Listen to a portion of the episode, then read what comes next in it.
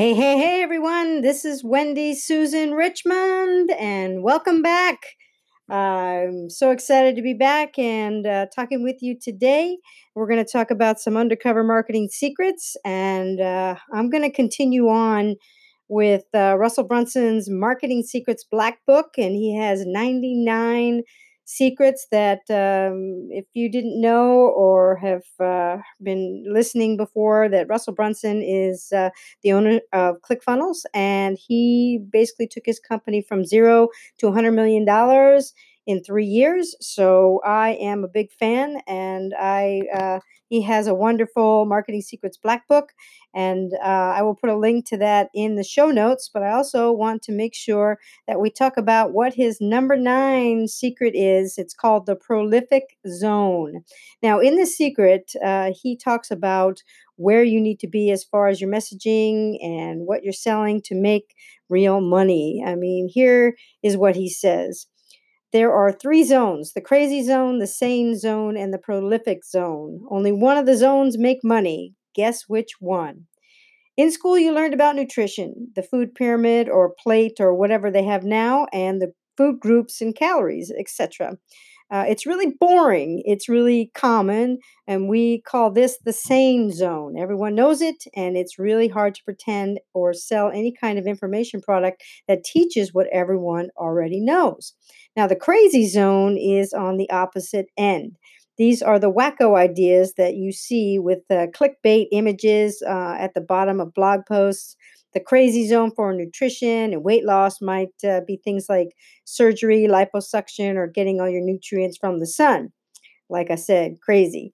Uh, you'll get a few buyers here, but most of the mainstream public will never buy in.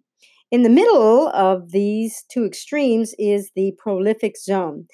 And putting butter in your coffee to lose weight, that's the prolific zone. It's not mainstream where no one no one's going to give you money, but it's not crazy where people are going to think you're insane.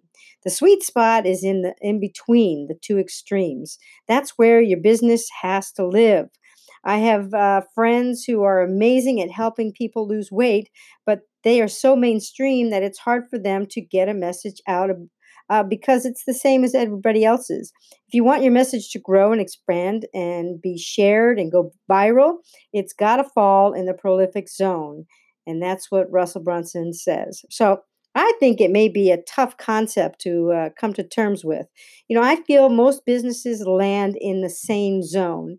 I mean, it can be a real challenge uh, to find the prolific zone without going over the edge into the crazy zone. You know, one of my clients is a holistic dentist, and they are definitely not in the sane zone. Some might think that they are in the crazy zone, which is a good thing. They do stir up controversy without taking, uh, I mean, they, they stir up controversy with taking a holistic approach to their dentistry. Now, the good thing is that they have a thriving practice because there are many people who want this kind of dentistry.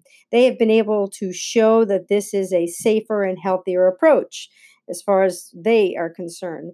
Yet, there is a small percentage of people who totally balk at what they do. They don't care because they are giving their patients what they want and they stick to their stories and even build all of their marketing around what makes them different.